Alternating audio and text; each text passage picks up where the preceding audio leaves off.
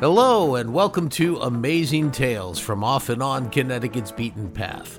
My name is Mike Allen, and every other Tuesday I bring you a fresh, fascinating story about historically significant people, places, and events from Connecticut's long and fabled past. Stories that have relevance far beyond the state's borders.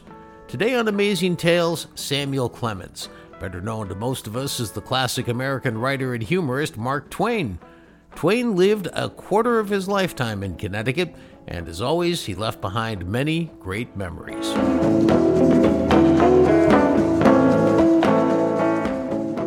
The story of Samuel Langhorne Clemens, or Mark Twain, in Connecticut is too long for a single episode of Amazing Tales. I'll feature the part of his story when he was in Hartford in a separate episode at a later date.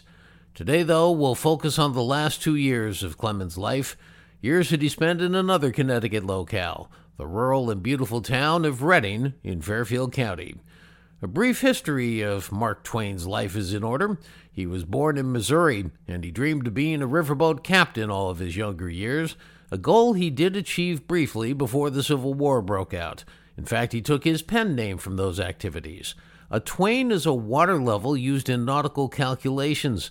And so when the crew asked you to mark Twain, you were actually taking a water level reading.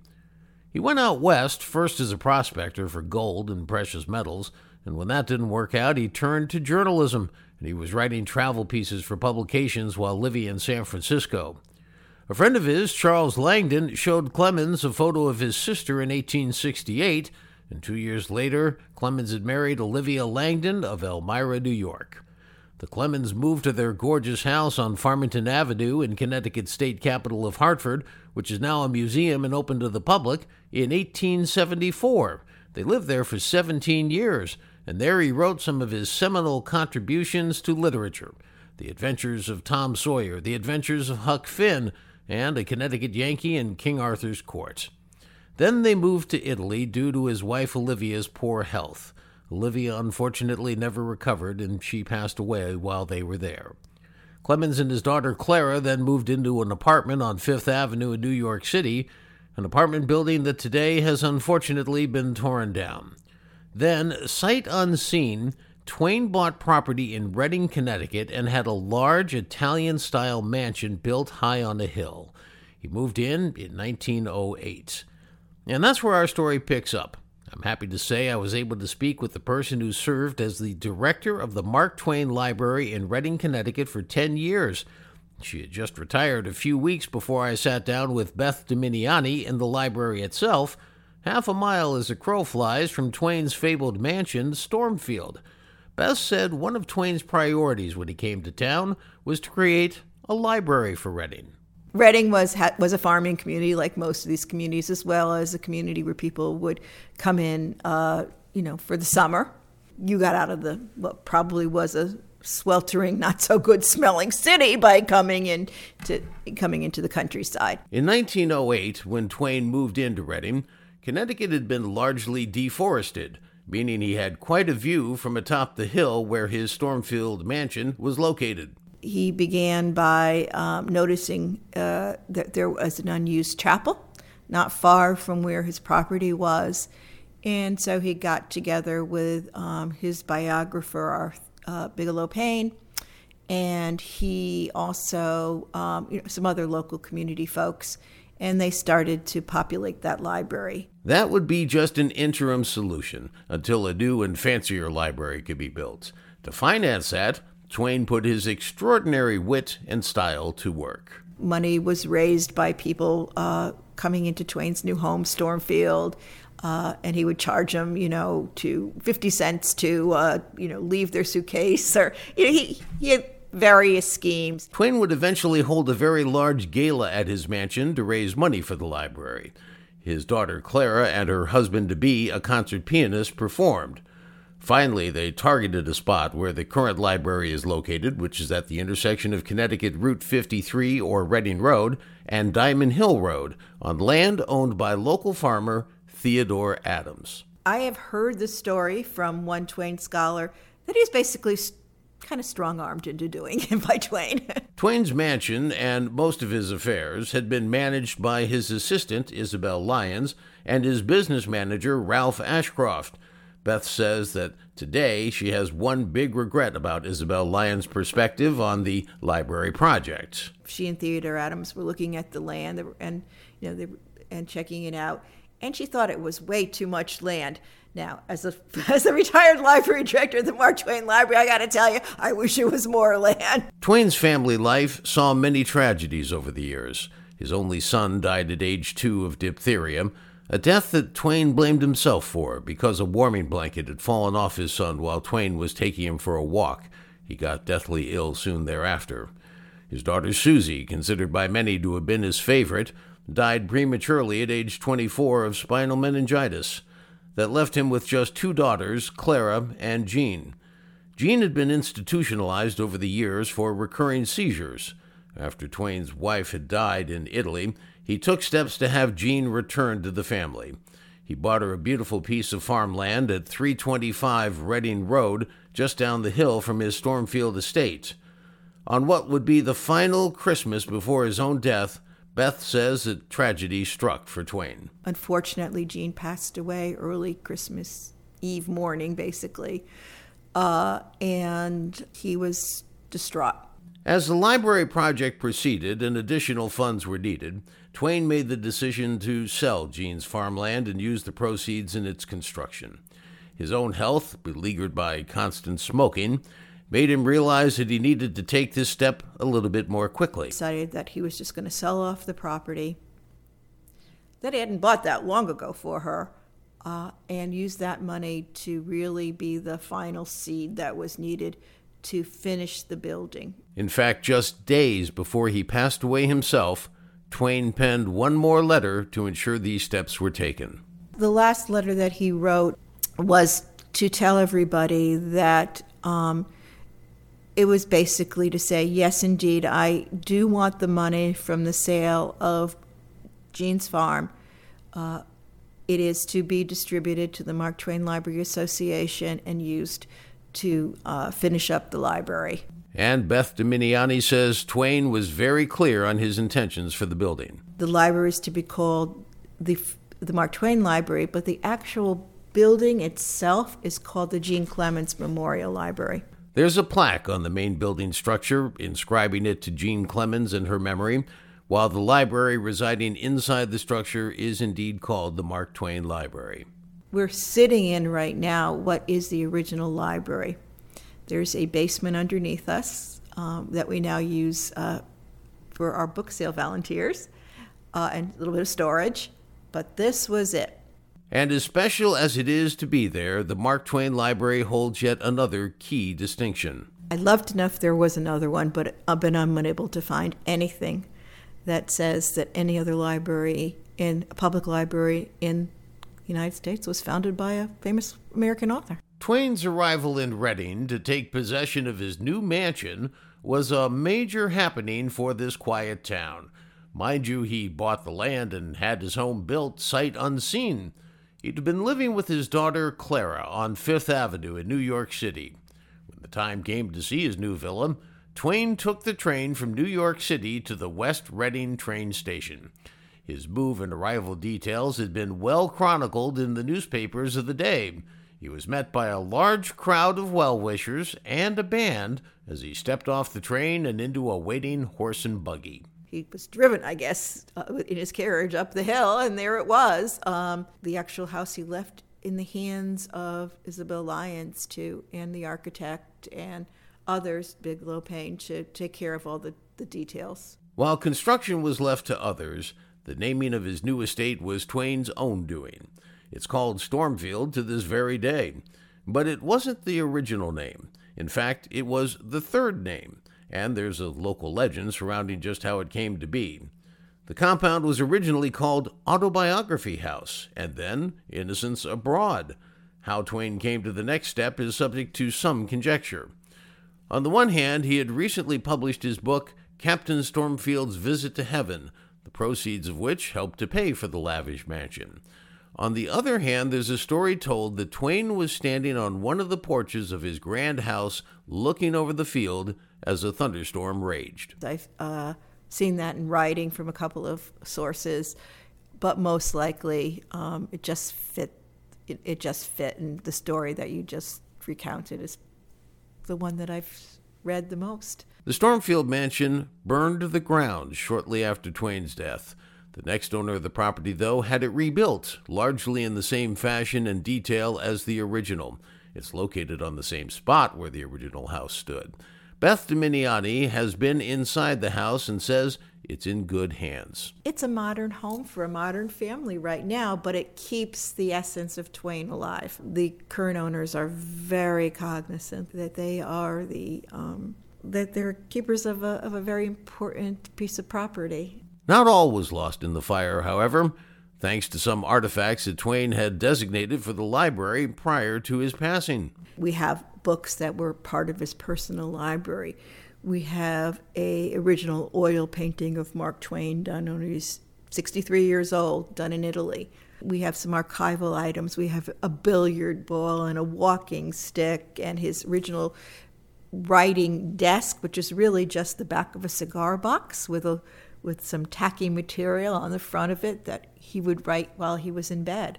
One of the better documented moments at his mansion came on September 18, 1908, when two men burglarized his house while Twain was asleep upstairs. Now, as the story goes, Charles Hoffman and Henry Williams were from New York City, and they had read in the papers of Twain's move to Redding and the fact he was taking with him all of his personal effects so they decided to take the same train to Redding that Twain had taken months before so they could take off with some of his goods. Well, it turned out to be a botched affair. They entered at night after all the candles had been extinguished, in the dark, and one burglar took the silver chest and placed it near a door so they could cart it away. The other burglar tripped over it and made a loud noise, waking Twain himself, who called downstairs. The burglars took off and hid for a while until they could get on an early morning train. But by that time, and before they got on board, a gang of Redding residents had been informed and got on the train with them. By the next stop, the burglars had been secured, and according to some accounts, roughed up a bit by Twain's admirers before they were taken off to the courthouse. Beth says that the library even has an artifact from that affair. One of the fellows that um, you know was part of this gang of two uh, in jail made a copy of a riverboat for Twain. Check my Facebook page at Amazing Tales CT for a picture of that boat. In classic Twain style, he posted a note on his front door addressed to any future burglars who might come into his house the cats are asleep in the basket. Don't take the cats. You can take the bat. You know, it's a cute piece. If you take the silver, leave the cats alone, kind of thing. It's it's it's very cute. Twain not only liked to write books, he liked to read them too. But he had a habit of keeping notes about what he was reading. He liked to write in the margins of the books. Uh, he liked to uh, jot down his opinion. It turns out that he could be quite critical of the writing of others. He liked to change uh, words if he didn't like the word. If he thought something was grammatically uh, not to his liking, he'd uh, he might make a little note uh, in in the book. And Beth tells a great story about Twain's habit and how it was on full display at his Stormfield mansion the night of that major fundraising gala that he held for his soon to be library. My favorite book in our in the collection here is um, uh, Robert Browning's poems in particular, there is one poem that Twain would read a lot uh, when he did readings and talks. And uh, legend goes that he, he read it at his house at this gala. He's, he's literally, he's changed Browning's words. so he had the gall to do that and, you know, he just didn't like something. And so put his own pronouns in, you know, worked for him. Twain contributed an unknown number of his own books as a starting point to get his new library started. Beth says nobody is precisely sure just how many volumes he contributed, but they were, originally in the early 1900s, treated just like yours or mine. So they were just like any other person's uh, books that were donated into this into the original library. Then, however, the popularity of owning one of Twain's personal books started to become a problem as more and more of them began to disappear. they finally began realizing they should call these books back. Beth says her predecessors called in an expert to help out. We've had an expert by the uh, name of Dr. Alan Gribbenkam. He's written the book on uh, where where where is everything that belonged to Twain? Where is his library? Where did all these books end up? Turns out he was just the person they needed. He grabbed up all the books on the shelf that he thought should be put in store, you know, put away and and be taken care of. They've managed to secure 232 Twain family originals under lock and key to preserve them for the future. We had a book come back just about five or six years ago. Um, it was donated into our book sale. Uh, eagle-eyed library staff members saw it, brought it in to me, and said, "What do you, th- you know, what is this? And could it be?" And I called Dr. Gribben, and he said, put it under lock and key. And then when he came two or three years ago to, to look at the collection, he determined that indeed it was probably most likely part of Twain's original collection. Managing Twain's personal collection was only part of the responsibility for Beth Dominiani, immediate past director of the Mark Twain Library. She had to put up with quite a few zany requests, including one from a gentleman in the hometown of Twain's wife, Elmira, New York. He was pretty sure that he was the illegitimate grandson of Mark Twain, and that Mark Twain had uh, fathered his mother uh, with a liaison with a maid in the Elmira home. She listened politely and said that, in spite of the enormity of the claim, it was still a very interesting call for her. It was an interesting conversation because the man did know a lot about Mark Twain. He had studied all about Mark Twain and Mark Twain in the Elmira area. Overall, Beth says it was very special being the director of the Mark Twain Library. There is something special about being in a library that you're surrounded by many things that remind you of Mark Twain. And yes, as you might have imagined, there is a heavy rotation from the library of the books that Twain himself wrote Huck Finn, Tom Sawyer, and her own personal favorite, Pudd'nhead Wilson. One, because it's very funny.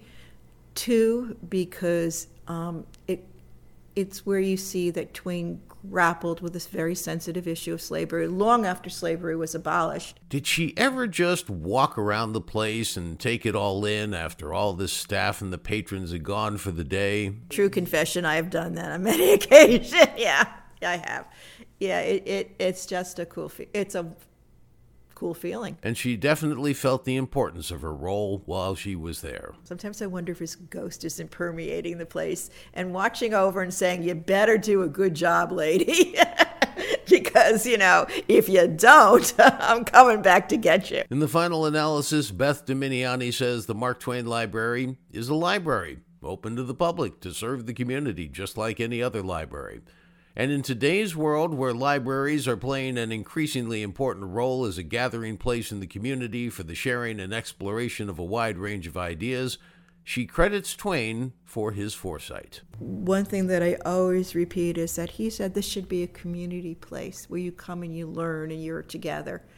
And that is what it truly is. And that's what a modern library should be, in my opinion, anyway. One of the things that we've worked really hard over the last 10 years to make sure that that legacy continued. Mark Twain Samuel Clemens returned from a trip to Bermuda in April of 1910. He had gone there to try to reclaim his health. He wrote his fateful last letter, ensuring funds would be available for his new library, a library he would not live to see completed, just as he was getting home from that last trip. On the morning of April 21st, 1910, two visitors found him to be in good condition and left Stormfield. Later that afternoon, though, he slipped into a coma and suffered a heart attack in his bed. He passed away at the age of 74, leaving behind, arguably, America's best literature and, of course, his Mark Twain library.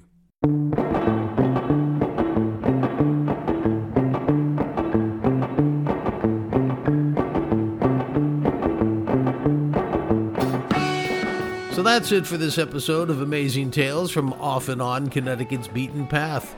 I want to thank my guest for this episode, Beth Dominiani, the recently retired director of the Mark Twain Library in Redding, Connecticut.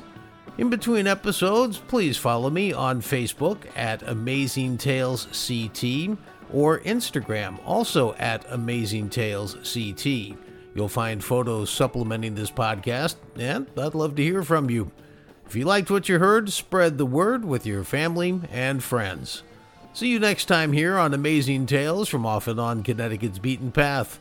I'm Mike Allen. Be safe and stay healthy.